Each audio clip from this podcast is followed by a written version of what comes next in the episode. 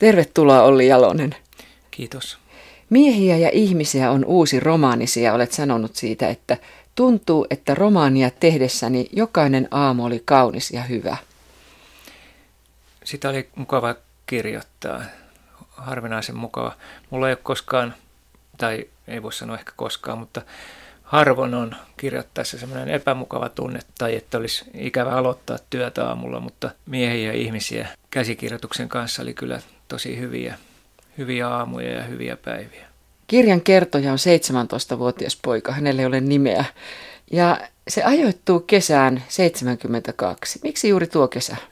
Varmaan siinä on syynä, henkilökohtainen syy, että se oli itselle tärkeä kesä. Siitä muisti paljon. Se oli tavallaan sellaista kirjoittajan helppoa aineistoa, mutta se on myös Suomessa sillä lailla jännittävä, jännittävä kesä, että se oli, oli vähän sellaista politiikan hurlum-aikaa, että siinä vuonna tapahtui paljon ja siinä kesänäkin tapahtui poliittisesti paljon. Se oli jotenkin, tuntui hyvin luonnolliselta ja sitten kun omaan ikäni sopi siihen hyvin, niin ei tarvinnut tehdä semmoisia ajoitusasioita ja ei syntynyt ajoitusongelmia, koska koko ajan tiesi tavallaan, että missä itse on niinä kuukausina kulkenut. Kirja sijoittuu Hämeenlinnaan, kotikaupunkiisi, ja sä oot kirjoittanut tätä lapsuuden kodissasi. Miten paljon kirja kertoo sinusta itsestäsi, Olli Jalonen? Kyllä siinä paljon tietysti on, että tunteita ja, ja aistimuksia tällaisia, niitä ei oikeastaan voi viedä kovin kauaksi itsestään.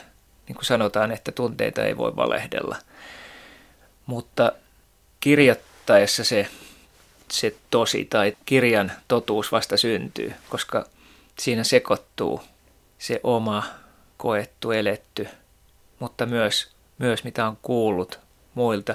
Ja aika paljon ihan kirjoittaessa syntyy sellaisia asioita, mistä ei ole harmainta aavistustakaan siinä vaiheessa, kun kirjoittamiseen ryhtyy, mutta se on niin... Se on niin hieno yhdistävä hetki tai yhdistävä prosessi, että siinä syntyy se semmoinen, mun mielestä se on, kaikki tuntuu tavallaan todelta omalta, mutta sitten jos sitä alkaa perkaan sillä lailla kylmästi, niin siellä on aineksia omasta, mutta, mutta aineksia paljosta muusta. Se on kesä, jolloin pojasta kasvaa mies. Kertojapoika joutuu kesätöihin isän velkaa maksamaan. Työpaikka on raavaitten miesten maailma, metalliverstas. Miehiä ja ihmisiä minun mielestäni erilainen kuin aiemmat romaanisi. Miten sä rupesit kirjoittamaan tätä? No, mä olin kirjoittamassa ihan, ihan muunlaista käsikirjoitusta ja sitten tuli ajatuksia mieleen ja mielikuvia, jotka oli, oli ihan muualta. Ja, ja ne oli niin voimakkaita ne mielikuvat yhtyi toisiinsa. Mä kaikkea vaan laitoin tämän meneillä olevan käsikirjoituksen sivuun kuivatelakalle ja sitten aloin tehdä tätä ja tein sitten hyvin intensiivisesti. Ja jossakin vaiheessa mietin sitä, että, että onko tämä jollakin lailla poikakirjalle jatkoa, joka ilmestyi neljä vuotta sitten. Mä sanoin itsellenikin, että ei ole. Että, mutta sitten kun sitä nyt jälkeenpäin on katsonut, niin onhan siinä kertojan asenne ja varmaan niin kuin persoonan semmoiset peruspiirteet, ne on samoja kuin poikakirjassa, jossa taas kertoja on pienempi poika. Mutta ne ei kuitenkaan ole millään lailla jatkoa toisiinsa, että niissä on erilainen perherakenne ja, ja monta muuta asiaa. Kun isä saa potkut, osamaksulla ostettua autoa ei enää voi pitää, se on palautettava takaisin. Minun mielestä se isä on suorastaan raukka. Hän pistää poikansa asialle, koska tämä joutuu ajamaan ensimmäisen kerran elämässään autoa ja vielä ilman ajokorttia, niin kuin isä sanoi, että eihän autoa kortilla ajeta. Joo, autolla ajaminen on, on ollut vähän sellainen, ehkä on vieläkin poikien initiaatioasia, tämmöinen miehuuteen vihkimisasia. Varmaan jotenkin vähän samaa asiaa kuin, että kun on ensimmäisiä kertoja lähetetty yksin hevosella ratsastamaan tai, tai jotain muuta traktoria, traktorilla viemään maitotonkkia tai mitä tahansa. Et siinä on semmoinen, se on isompi asia vielä ja autolla ajaminenhän on tietysti taito, jonka oppii vaan käytännössä, vaikka lukisi kuinka paljon tietokirjoja oppaita. Ja kyllä sillä lailla päähenkilökertoja poika tässä myös autolla oppii ajamaan. No se oppii ajamaan, mutta kyllähän se nyt ensiksi niin miettii sitä, että miten tuosta nyt voi selvitä. Ja sama juttu, että hän joutuu vähän myöhemmin Mersulla ajamaan ja olemaan kuskina. Eli aika tämmöisiin hirveisiin tilanteisiin joutuu siinä. No mä muistan kyllä itse, vaikka olin autokoulun käynyt, niin olin vuosia kauhussa, niin aina kun jouduin rattiin, kun ei sitä tehnyt säännöllisesti, että joka kerta joutui miettimään, että miten pistää kätensä ja muut, että kyllä ne omat kauhun tunteet on varmaan siellä taustalla. Isä on sairastellut niin paljon, että hän sai potkut. Näin kävi tosiaan silloin, seitsemänkymmentäluvun alussa. Joo, ja käy tietysti nykyäänkin, että niitähän vaan verhoillaan sitten erottamisia muihin syihin. Ja ainahan on muita syitä. seitsemänkymmentäluvun alussa Suomi oli sellaisessa vaiheessa, että melkein kuukausi kuukaudelta tai ainakin puoli vuosi puoli vuodelta, niin aina kehittyi sosiaaliturva ja työttömyysturvakin. Se oli semmoista nousun aikaa tässä mielessä, sen Suomen luomista, mikä nyt on, mutta kyllähän siinä oli edelleen tämä vanha, sanotaan nyt vaikka kylmempi aika Suomesta, että jokaisen oli pärjättävä sitten niillä vähillä, mitä oli, että, että valtio ei, ei niin voimakkaasti, ei lähellekään niin laajasti voinut tulla apuun kuin yhdeksänkymmentäluvulla, kaksituhattaluvulla vielä. Niin, niin kuin tässä on tilanne, että isä on työtön, äiti siivoaa kaikkialla, mistä vaan saa työtä. Ja on niin köyhä perhe, että lahjakas poika miettii, että voiko jatkaa lukiota. Lukion käyminen, koulujen käyminen, opiskelu oli vielä seitsemänkymmentäluvulla, vaikka se oli, se oli selvästi semmoinen kuin sosiaalisen nousun mahdollisuus ja, ja siihen kannustettiin. Siinä vaiheessa vasta esimerkiksi opiskelu ja myös lukiossa työläisten maanviljelijöiden lapset tuli oikein voimakkaasti mukaan kuusikymmentäluvulla, seitsemänkymmentäluvulla, niin silti siinä oli semmoisia taloudellisia esteitä ja pidäkkeitä. Ei ollut aina itsestään selvää, että pystyi esimerkiksi jatkamaan lukiossa. Metalliverstaan pomo on Lampinen. Hän ymmärtää poikaa ja luottaa tähän ja antaa yhä vaativampia tehtäviä. Minkä takia? Niin se vaan käy, että tässä kirjassa on kuvattu sitten myös tätä Lampisen verstaan omistaja ja sitten tämän pojan tällaista elämien vähän niin kuin sivuamista, että Lampinen on ollut pojan isän ystävä nuorena, he on käyneet sotimassakin yhdessä ja siinä tulee semmoisia semmoisia miesten välisiä sidoksia, missä on myös tämmöisiä yli, ylisukupolvisia asioita ja tässä kirjassa on myös sellaista, että Lampinen firman pomona huomaa myös, että, että tämmöinen nuori jolppikin pystyy hoitamaan jotakin tommosia laskutehtäviä ja muita siinä ehkä paremmin sitten, kun joku raavas mies sitten hoitaa paremmin jotakin pellin leikkaamista ja muotojen hakemista. No, kun se on jotenkin niin suorastaan hellästä poikaa kohtaan. Ja mainitsit tuon sodan äsken tuossa. Poika miettii näin, että sota on jotenkin läsnä, vaikka siitä on melkein kolmekymmentä vuotta. Kyllä se oli silloin vielä enemmän läsnä kuin, tai paljon enemmän läsnä kuin nykyään, koska nämä ihmisethän oli, oli ollut siellä ehkä elämänsä tärkeimpiä vuosia ja monta vuotta. Vaikka eivät olisi olleetkaan, niin sota kosketti niin kaikkia kuitenkin. Että se oli, se oli seitsemänkymmentäluvun alussa yhä todella lähellä. Pomo Lampinen on kokoomuslainen ja miettii kovasti, että voiko hän ruveta seurustelemaan yhden Mirjan kanssa, joka on julkikommari, vaikka vetoa olisi kovastikin Mirjan suuntaan. Joo, tällaisia tapauksia oli, oli ja on tietysti vieläkin paljon ja usein. seitsemänkymmentäluvulla, kuusikymmentäluvulla niin joku ero S K D L ja kokoomuksen välillä, se oli iso. Että kyllä siinä on kokoomuslainen pienpoliitikkokin saanut ensin nieleskellä ja kerätä rohkeuttaan, että on sitten mennyt S K D L:n kaupunginvaltuutettua treffaamaan. Tässä yksi aivan hillitön henkilö, Alaseppälä, jonka kanssa poika joutuu hommiin. Tämän miehen työkeikat eivät onnistu millään, pitää itseään jonkinlaisena pomona, mutta ennen kaikkea hän on kiihkeä vennamolainen, joka vihaa kepua ja erityisesti virolaista. Joo, tällaisia, tällaisia henkilöitä oli, oli aika paljon silloin siihen aikaan.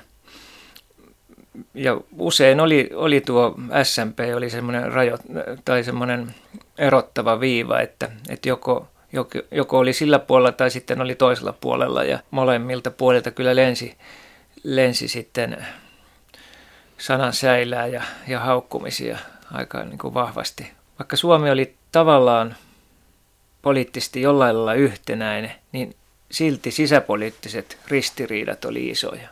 Alaseppälän mielestä Vennamon Veikolla oli hieno puhe. Taisi kestää kolme tuntia ja puhui se ilman papereita. Ja sitten mun mielestä se kirjan hillittömin kohtaus on se, kun Alaseppälä otti viikon rokulia ihan noin omin luvin ja lähti juhlimaan S M P:n vaalivoittoa aatetovereittensa kanssa. Siinä eivät meinanneet Helsingin kapakat riittää ja tuskin Tukholman kanssa oli aivan uskomatonta. Nämä oli aika, aika tuota värikkäitä puoluekokousmatkoja varmaan vähän puolueesta, puolueesta riippumatta ja, ja muistaakseni tässä kirjassakin sitten työkaverit kommentoi, että, että taisit tulla sitten Poutiaisen mopolla, kun kesti näin kauan. Ei no Poutiaisen, joo. Mutta se, että politiikka on koko aika läsnä. Kyllä, mun mielestä ne mielikuvat, mitä itsellä on sieltä seitsemänkymmentäluvulta ja mitä nyt luki paljon sitä ajan lehdistöä ja puoluepapereita, niin kyllä se tuntuu olleen hyvin semmoista. Ehkä se oli myös sitä, että muuta oli vähemmän kuitenkin kuin nyt. Ei ollut sellaista hajottavaa, hajottavia tekijöitä niin paljon. Oli, oli yhtenäiskulttuuri ja politiikka oli siinä isossa osassa ja siihen palaseen kyllä kaikki sitten tavalla tai toisella osallistui. Ja, ja aika moni sanoi sano myös mielipiteitään siitä. Niin nämä jakolinjat ulottuu esimerkiksi näin, että Pomo Lampinen on tosiaan kokoomuksessa ja niillä on siellä semmoinen tyyli, että sodassa pitää olla sankareita. Ja kertoja isän mielestä sota on persläpi. Siinä oli isoja, isoja eroja. Et mä en tässä kirjassa tarkasti kerro tämän perheen poliittisista mielipiteistä. Et se oli varmaan aika, aika tämmöistä tyypillistä, että, että niitä oli vahvoja tuntemuksia, oli, mutta niitä pidettiin myös osittain aika paljon sisällä, mutta sitten jossakin yhteydessä sitten, kun oli, oli taas sopiva vastustaja, niin sitten annettiin jutun lentää ja sanansäilän sivallella. Mistä se sinun mielestäsi johtuu, se hyvin kiihkeä poliittisuus, mitä silloin oli? Se oli sitä aikaa paljon, että kuusikymmentäkuusi kuitenkin tapahtui iso, iso muutos, kun tuli, tuli vasemmiston iso voitto ja sitten tuli S M P mukaan voimakkaasti. Siinä tuli semmoisia isoja blokkeja, semmoinen, semmoinen vanha maalaisliittolaiskeskustalainen semmoinen hegemonia alkoi saamaan sitten sieltä niin kuin vasemmalta laidalta ja sitten myös S M P:n puolelta kolhuja. Ja sitten yhtä aikaa myös kokoomus, jota oli, oli pidetty siellä vähän niin kuin ulkopoliittisessa paitsiossa, niin sekin myös terhentyi siinä. Ja sieltä tuli, kokoomuksen sisällä tuli jo seitsemänkymmentäluvun alussa semmoista niin kuin ristiriitaista politiikkaa, että osa, osa kallistui sitten myös hyviin idän suhteisiin paljon eri lailla kuin oli aikaisemmin perinteisen kokoomuksen politiikassa totuttu. No Kekkonen on tietenkin hyvin, hyvin tärkeänä tässä romaanissa. Väitetään, että Kekkonen on jopa väärentänyt syntymävuotensa. Joo, kaikenlaisia juttuja. Nappasit sä tämän ihan todellisuudesta? Kyllä mä oon se jostain todellisuudesta napannut, mutta en varmaan lähdettä enää, enää löydä. Että Kekkosestahan lensi monenlaisia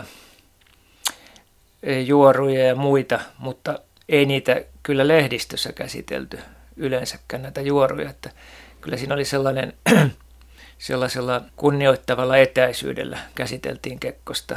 Jos hän olisi nykyajan politiikko, niin ne muiden mielipiteet, ne voisivat olla aika, aika raadollisia ja sitten ne olisi heti, heti aina tiedotusvälineissä. Kekkonenhan oli ristiriitainen henkilö viisikymmentäluvulla, mutta sitten mitä pidemmälle meni, niin hänestä tuli sellainen vaihtoehdoton vaihtoehto. Ja sitten hän tavattoman taitavasti yhdisti ulkopolitiikan, turvallisuuspolitiikan, talouspolitiikan, sisäpolitiikan ja maatalouspolitiikan ja elinkeinopolitiikan, talouspolitiikan sisällä.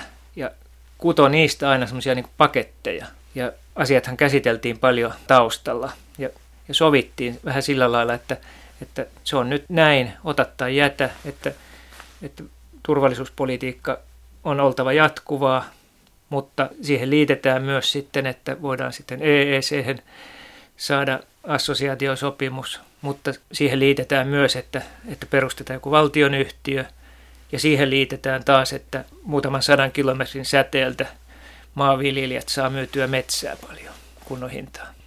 Historian opettaja oli puhunut, että Kekkosen kautta jatketaan poikkeuslailla ja sanonut, että muualla maailmassa näin kyllä yleisesti tehdään, Albaniassa ja Ugandassa. Ja sitten tämä poika miettii sitä, että Kekkosen uudelleenvalintaa ei tunnu kannattavan kukaan ja silti se on jossain päätetty. Työpaikalla, missä hän on, niin siellä mielipiteet Kekkosesta on, on aika sellaisia, niin kuin siihen aikaan oli, että kansan syvät rivit ei hänestä nyt välttämättä niin paljon pitänyt, mutta sitten oli myös kansan syviä rivejä, jotka piti aivan ehdottomasti. Mutta mä halusin kuvata sellaista työpaikkaa ja sellaista ilmapiiriä, missä Kekkosen tunnistaminen suurmieheksi niin oli kuitenkin vähemmistössä. Mutta kyllä sä mun mielestä sillä tavalla kirjoitat Kekkosesta ja politiikasta, Olli Jalonen, tässä kirjassasi, että se ilmapiiri ja henki on läpi kirjan. Vaat sä eri mieltä? En, en ole yhtään. Että kyllä se oli, se oli mulla ihan kirjoittaessakin tärkeä. Että, ja no kirja oikeastaan alkaakin ihan kuitenkin Kekkosesta ja sitten se on siellä taustalla. Niin vähän voisi ajatella, että se on joku tämmöinen Suomen päällä ollut pysyvä ilmasto, joka oli. Ja siihen ilmastoon kuului sitten Kekkonen ja tietynlainen politiikka. Mutta my, siellä oli myös sitten tämmöisiä sisäpoliittisia rajuilmoja ja salamointia koko ajan. Niin se on tosiaan, joka luku alkaa Kekkosella ja ymmärsin sen juuri noin, mutta sehän alkaa paljastua myöhemmin, että siinä on muutakin taustalla. Joo, siinä on taustalla semmoinen laiton radioasema, joka olin itse D X-kuuntelija ja D X-kuuntelupiireissä. Mä en ollut itse mitenkään sisäpiireissä, mutta, mutta teknisesti taitavat pojat, aikansa nörtit, niin pystyi rakentamaan suhteellisen halvalla semmoisia pieniä, kevyitä radioasemia, jotka lähetti yleisradioasemien taajuuksilla. Ja mitä lähetettiin, niin sehän oli yleensä musiikkia, koska otettiin, otettiin malli Radio Luxemburgista, joka ei ollut merirosvoasema, mutta siellä oli myös isoja merirosvoasemia, jotka kuului hyvin Suomeen. Radio Veronika Karolaan ja aikaisemmin oli ollut Radio Nord, joka oli ihan... oli ihan tässä Itämerellä lähettävä asema. Mutta mä aloin leikitellä semmoisella ajatuksella, että mitä ohjelmaa itse olisin lähettänyt. Ja sitten tuli mieleen nämä politiikan lähettäminen sillä lailla, että käytetään ihan autenttisia haastatteluja, autenttisia radiopätkiä, mutta vaan leikataan niitä pikkusen. Että otetaan sieltä, yhdistetään asioita. Ei valehdella yhtään mitään, mutta leikataan niitä yhteen. Ja sillä lailla sain tehtyä sinne esimerkiksi Kekkosen ja Vennamon vaaliväittelyn, jota ei, ei taidettu todellisuudessa koskaan käydä. Tämän merirosvoradion nimihän on Radio Saatana. Se on, se on valittu sillä lailla, tässä kirjassa sanotaan, että näillä D X-kuuntelijoilla on, on tärkeimpänä lähdeteoksena semmoinen World Radio Television Handbook, jossa on kaikki maailman yleisradioasemat, niiden lähetystaajuudet ja nimet. Ja tämä radioaseman tekninen pomo ja sen rakentaja käy jokaisen maailman radioaseman nimet läpi ja valitsee sitten sille nimen Radio Saatana, koska se on niin iskevä. Ja se on hieno käyttää myös englanniksi, This is Radio Devil. Eri lehdet kirjoittavat sitten laidasta laitaan tästä Radio Saatanasta. Ja pojan mielestä ne itse asiassa kirjoittavatkin piilotettuna ihan jostain muusta. Oliko Suomi niin ahdasmielinen paikka, että... että pystyttiin ainoastaan näin sinun mielestäsi kirjoittamaan tietyistä asioista? Mä näen sen sillä lailla, että kun kirjoitettiin laittomasta radioasemasta, niin kirjoitettiin sitten eri lehdissä tavallaan tarkoituksenmukaisesti. Että siitä yritettiin löytää se kanta, millä olisi sitten, mikä liittyy sitten siihen omaan kantaan laajemmin. Sillä lailla nykyäänkin kirjoitetaan. Että sieltähän kaivetaan aina se joku ja sitten sitä käytetään keppihevosena ja kirjoitetaan hetkessä ihan muusta. Et se on ihan sama, sama mekanismi. Ja laittomasta radioasemasta näitä juttuja oli lehdissä siihen aikaan. Niitä paheksuttiin sekä uutisissa että pääkirjoituksissa. Ja sitten toisaalta paheksuttiin tällaisia vielä isompia radioasemia, jotka tietoisesti lähetti propagandaa, niin kuin Itä-Eurooppaan lähettävät Radio Free Europe ja Radio Liberty. Saatettiin paheksua Berliinissä olevaa Rias Berlinia, joka oli amerikkalaisten sotilaiden asema. Saatettiin paheksua Voice of America propagandistisena ja saatettiin paheksua melkein mitä vaan. Mutta tämän poikien pienen radioaseman paheksuminen, niin reaktiot siihen. Kyllä mä halusin sillä kuvata myös sitä Suomen mielipideilmastoa tai puoluekenttää, puoluekentän mielipiteitä, että, että millä lailla olisi suhtauduttu tällaiseen asemaan. Kaveri Jukan isä on lehdessä päällikkönä ja on järjestömiehiä, muuten se ei päällikkö olisikaan. Hän puhuu lehtineikereistä. Minä muistan myös tämän neikerin nimityksen. Joo, se oli ihan... Sehän oli yli, aivan yleinen. Esimerkiksi edistyksellisissä opiskelijapiireissä seitsemänkymmentäluvulla vielä, niin opiskelijajärjestöjen nimet saattoi olla Neekerit ry tai Helsingin yliopiston lehtineekerit ry. Ei menisi enää läpi. Ei. Et se poliittinen puhetapa, poliittinen korrektisuus, se muuttuu vuosikymmenien myötä. Ja kun se laittaa, tämäkin on kertoo yli neljänkymmenen vuoden takaisesta vuodesta ja kesästä, niin silloin se vasta oikeastaan huomaa, että, että millä se ihmisten yhteinen puhe muuttuu.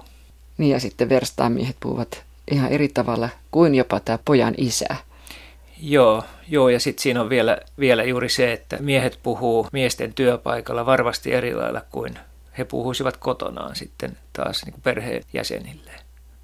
Kun on nuoresta pojasta kysymys, niin entäs tytöt ja naiset ja viina? Sehän hölmöilee ihan hirveästi tyttöjen ja naisten kanssa.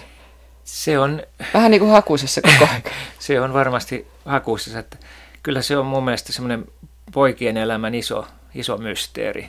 Ehkä kaikkein isoin mysteeri, että tytöt vielä jotenkin ymmärretään, koska ne on niin kuin melkein samanlaisia. Mutta sitten kun tytöstä alkaa kasvaa nainen, silloin se poikien elämän semmoinen suu auki loksahdus melkein tapahtuu, että, että mikä elävä tuo nyt on, miten siihen pitää suhtautua. Ja yrittää epätoivoisesti, koska hän on tottunut myös siihen, että, että jos ei moottoripyörästä tiedä, sen moottorirakenteesta, niin mennään kirjastoon ja luetaan opasta. Ja hänellä on sama ajatus, että jos ei nyt naisen sielun elämästä tai anatomiasta ymmärrä, niin sitten mennään hakemaan joku tietokirja ja luetaan siitä, mutta ei se elävän, elävän kanssa ihan niin mene, vaan kaikki joutuu sitten opettelemaan. Käytännön kautta. Niin. Päähenkilö tekee kotonakin niin sanotusti aikuisen miehen töitä ja isä joutuu katsomaan vierestä.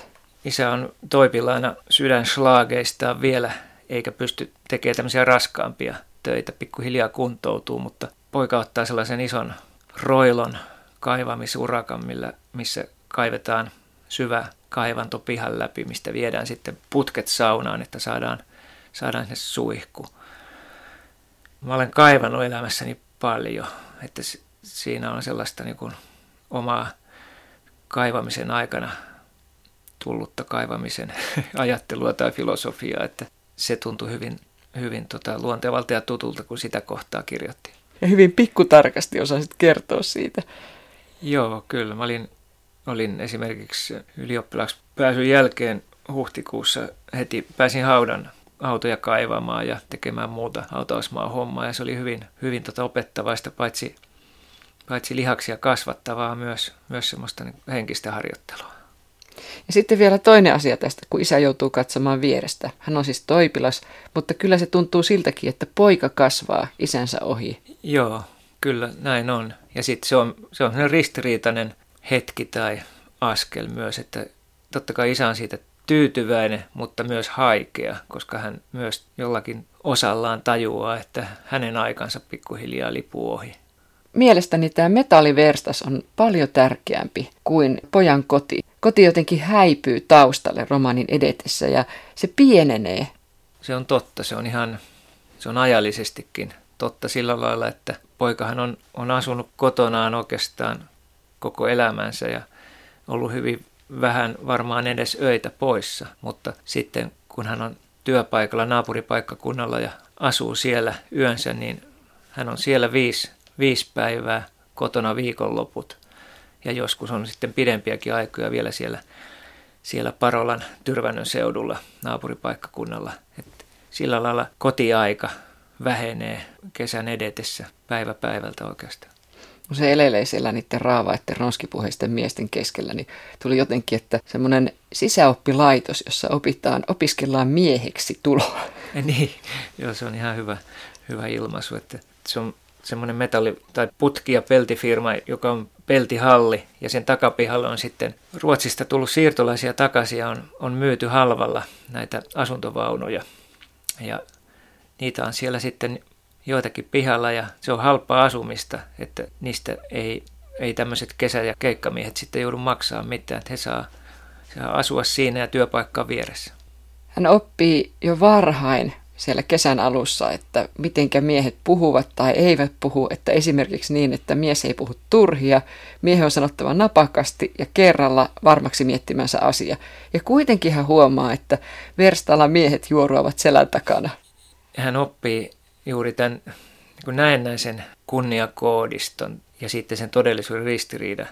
Miehillähän on, on tavallaan sellainen sisään rakennettu ja yhteisön sisäinen kieli tai tapa olla, elää, että miten pitäisi olla, että ollaan niin kuin muut. Miten pitää olla kunniallinen mies, mi, mi, mitä siihen kuuluu. Ja siihen voi kuulua juuri tällaisia napakasti puhumisia, jopa toden puhumista ja muuta. Mutta sitten kun käytäntöhän nyt on, ihmisten puheet on mitä on ja teot, ei ne välttämättä aina ole sitten niittenkään ihanteiden mukaisia, mitkä siinä kunniakoodistossa on sillä taustalla. Ei vanhemmista miehistä aina voi varmasti tietää, koska ne ovat itsessään kiinni ja sitä enemmän, mitä vanhemmaksi tulevat, miettii seitsemäntoistavuotias poika, jonka mielestä jo nelikymppinen on jämähtänyt yhteen pieneen paikkaan. Kyllä se siltä, siltä näyttää, että, että alle kaksikymppisestä kolmekymmentävuotiaasta tai vähän ylikin niin voi tuntua jo hyvin yli-ikäiseltä. Kun puhuttiin naisista ja tytöistä, niin nyt on vielä otettava yksi näistä työntekijöistä, semmoinen kuin verstaan Sverdlov, joka opettaa näin, että hänellä on morsiamelle neljä iltaa ja vaimolle kolme iltaa viikossa, niin vaimolle on kolme iltaa ja kaksi päivää. Kun miehellä on kaksi pesää, niin aina joutuu lentämään. Mistä tämä Sverdlov syntyy? Onko tämä jotenkin ihan todellisuudessa ollut mies?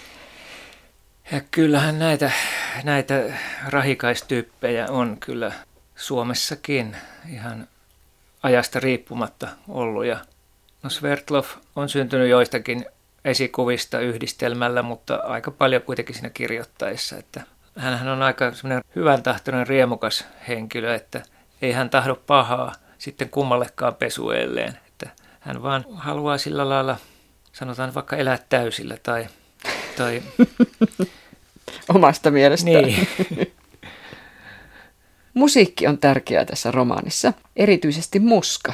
Muska ja varsinkin hänellä olemassa Häämuistojen valssi, niin siitä tuli kyllä tällainen tunnussävel tähän koko kirjaan. Että muistin tietysti sen kappaleen sieltä omasta nuoruudesta ja aina vuosien varrella olen aina pysähtynyt kuuntelemaan silloin, kun olen sitä radiosta kuullut ja olen ajatellut, että tässä on, tässä on jotain niin kuin erityisen hienoa. Ja sitten kirjaa kirjoittaessa, niin jossakin vaiheessa aivan joka ilta sitten kuuntelin ajan musiikkia ihan löytääkseni jotakin, en tiedä mitä, mutta se oli myös rentouttavaa kuunnella ja lähes aina sitten palasin illan lopuksi. Olin kuunnellut muuta musiikkia, niin sekä Joan Baeziin että sitten Muskan, juuri tähän Häämuistojen valssiin. Ja se laajeni sitten tämä Häämuistojen valssi, että sitä tässä kirjassakin sitä käytetään erilaisina versioina. Että sehän on valtavan versioitu kappale ja siitä on hyvin erilaisia tulkintoja. Että siellä on tunnetuimmat on varmaan Muskan ohella niin Ola Virran ja, ja Metrotyttöjen esittämät versiot. Ja nehän on aivan eri maailmaa kuin taas sitten Muskan laulama. Et se on, kertoo myös siitä Suomen muuttumisesta ja musiikki, musiikkimaun muuttumisesta, laulutavan muuttumisesta.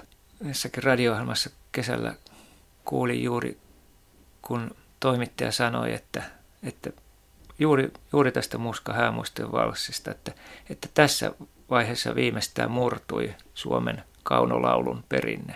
Et siihen asti oli, oli se hyvin kauniisti laulaminen, oli se tärkein juttu, mutta sitten Muskan ja muiden saman ajan laulajien kautta tuli se sellainen, ei enää pyritty siihen kauneuteen, vaan siihen jonkun todellisen tuskan tai todellisen tunteen tulkintaan ilman sitä kauneuden pintaa. Ai niin, yksi vielä pitää ottaa näistä kesätyöpaikan työntekijöistä. Erittäin suuri henkilö jo kooltaankin, mutta lapseksi jäänyt Reijo eli Rekku. Rekku on, on sellainen henkilö tässä kirjassa ja käsikirjoitusvaiheessa oli, että, että hän koko ajan kirjoittaessa kasvo tavallaan ihmisenä siellä. Että hän, hän lähti aika sivu, sivuhenkilönä, mutta sitten, sitten omalla, omalla siellä elämällään kyllä toi siihen käsikirjoitukseen sitten itseään tärkeämmäksi ja tärkeämmäksi henkilöksi. Että hän on iso kooltaan, erittäin taitava sanojen muistaja, mutta sitten sit hänellä on semmoisia ymmärtämisvaikeuksia, että hän ei, ei välttämättä kaikkia aikoja ymmärrä eikä sitten sanojen yhteyksiäkään. Että hyvin semmoinen ristiriitainen henkilö. Hyvää tarkoittava, mutta voi olla myös vaarallinen juuri sen valtavien voimiensa ja ja semmoisen arvaamattomuutensa vuoksi. Hän lukee muun muassa, hän on kova lukema ja lukee muun muassa John Steinbeckin romaania Hiiriä ja ihmisiä. Ja poika löytää eräänä päivänä tämän kirjan, ryhtyy lukemaan. Tämä on yksi tapa, millä tavalla sä käytät Hiiriä ja ihmisiä romaania. Ja voi ymmärtää myös näin, että, että kun poika suojelee tätä Rekkua, niin poika on George ja sitten Rekku on kuin Lenny. Hyvin monella tavalla vihjaa tähän. Onko tämä sun oma versio tästä romaanista, Hiiriä ja ihmisiä? Se on ollut mulle semmoinen tärkeä, tärkeä kirja. Kyllä se on siinä rakentunut sisään. Ja sitten en myöskään halunnut sitä piilottaa, sitä rakentumista sinne sisään. Että, että käytän sitä sitten aika, aika sillä lailla kuin kirjaa kirjassa. Ja jos ihminen on lukenut Hiiriä ja ihmisiä pienoisromaanin, niin, niin se pikkusen enemmän vielä antaa sävyjä sitten myös tähän Miehiä ja ihmisiä kirjaan, koska siinä on semmoisia jännitteitä, jotka jatkuu sitten vielä siinä Hiiriä ja ihmisiä kirjassa. No se on sellaista pientä hienosäätöä sitten käsikirjoituksessa ja se on myös iso ilo, kun kirjoittaa, että tekee tällaisia myös itselleen, että vaikka siitä hyvin pieni osa tulee käsikirjoitukseen kirjoittaessa, tai ainakaan valmiiseen kirjaan, niin kun se itsellä on se tieto tai tietous tai aavistukset jo, että, että mikä se liittyy ja että minkälaisia muita kehityskulkuja siinä voisi olla, niin, niin siitä jää jo, joku varjo aina siihen tekstiin. Tämä on ainoa kirja, jota poika lukee tässä kirjassa, Miehen ja ihmisen romanissa. Joo, melkein. Kyllähän lukee myös naisten anatomiaa käsitteleviä teoksia ja sitten moottoripyöräopasta ja jotain muuta, mutta... Mutta Mut ensimmäinen kaunokirjallinen teos. Joo. Alkaako se hänen lukuelämyksensä tästä, lukuuransa? Siihen ei, ei mainita, mutta ainakin hänen elokuvauransa alkaa sitten, kun hän, hänen ensimmäinen suuri rakkautensa on sitten taas tämmöinen elokuvaaktivisti tai aktiivi, joka, joka tuota, opettaa häntä sitten katsomaan elokuvia eri lailla, että, että niitä, niitä ei vaan katsota äkkiä juonen vuoksi ja pompata pois ja mennä, vaan niitä katsotaan nauttien ja, ja lopputekstejä myöten. Steinbeckin romaani on suomennettu Hiiriä ja ihmisiä. Minkä takia sinun romaanisi, Olli Jalonen, on Miehiä ja ihmisiä? No se on enemmän kuin kuitenkin kuin sanaleikki, että sellainen tärkeä kansanviisaus Varsinais-Suomen suunnasta. Naisilla oli tapana sanoa siellä, että kyllä ihminen voi niin paljon miehestä oppia. Se jotenkin soi siellä mielessä taustalla myös, kun tämän kirjan, tai käsikirjoitus oli mulla varhaisessa vaiheessa jo käsikirjoituksen nimenä, niin, niin kun se siihen tuli. Ja halusit sä viitata nimenomaan tähän Steinbeckin romaaniin, että se on niin tärkeä sulle? Kyllä se myös viittaa siihen, että se kirja on siellä kirjan sisällä ja se, se kulkee oikeastaan melkein koko sen ajan. Että kyllä se on ihan, ihan tärkeä. Ja sitten siinä on sellainenkin kohtaus, että kun poika suunnittelee, että jos hän palaa vielä lukioon, niin hän mahdollisesti siellä saa joskus kirjoittaakseen sitten aineen. Ja silloin hän kirjoittaisi tästä Steinbeckin kirjasta, mutta kirjoittaisi sen oikeassa muodossa, että Miesten ja hiirten nimisestä romaanista. Poika seuraa sivusta, hän ei halua puuttua, on jotenkin ulkopuolinen ja näkymätön. Miksi? Miksi kirjoitit hänestä tuollaisen? No se varmaan kyllä syntyy ihan oman, oman persoonan kautta, koska kirjoittajan oma näkökulma ja se oma asenne maailmaa kohti, niin se on, on kuitenkin jotain niin pysyvää, mikä tulee tekstiin hyvin helposti. Ja jos sitä voimakkaasti alkaisi vääntää toiseen suuntaan, niin se saattaisi olla hyvinkin vaikeaa. Ja sitten tämä aihe, aihe oli tällainen, jossa kuitenkin on omia tuntemuksia, omia aistimuksia käytetty näin paljon, niin silloin tuntui hyvin luontevalta, että, että koko tämä, tämä asenne ja koko se näkökulmapiste on sitten myös lähellä itseäni. Tulee syyskuu ja kesätyöt loppuvat. Kertoja poika tajuaa isänsä kanssa puhuessaan, että hän on siirtynyt miesten puolelle. Joo, siinä on sellainen, sellainenkin kohtaus on, että no sillä lailla, kun sano, sanoit sen noin, niin siitä tulee myös semmoinen olo nyt itsellekin, että tämä on jonkinlainen kehitysromaani myös. Tavallaan semmoinen vähän niin kuin vanhanaikainen työväenkirjallisuuden kehityskertomus, vaikka laitettunakin uusiin puihin. Ja, ja työväenkirjallisuushan oli aikanaan semmoista niin kuin usein ihanteellista, niin, niin tässä se on enemmän niin kuin soheltamista.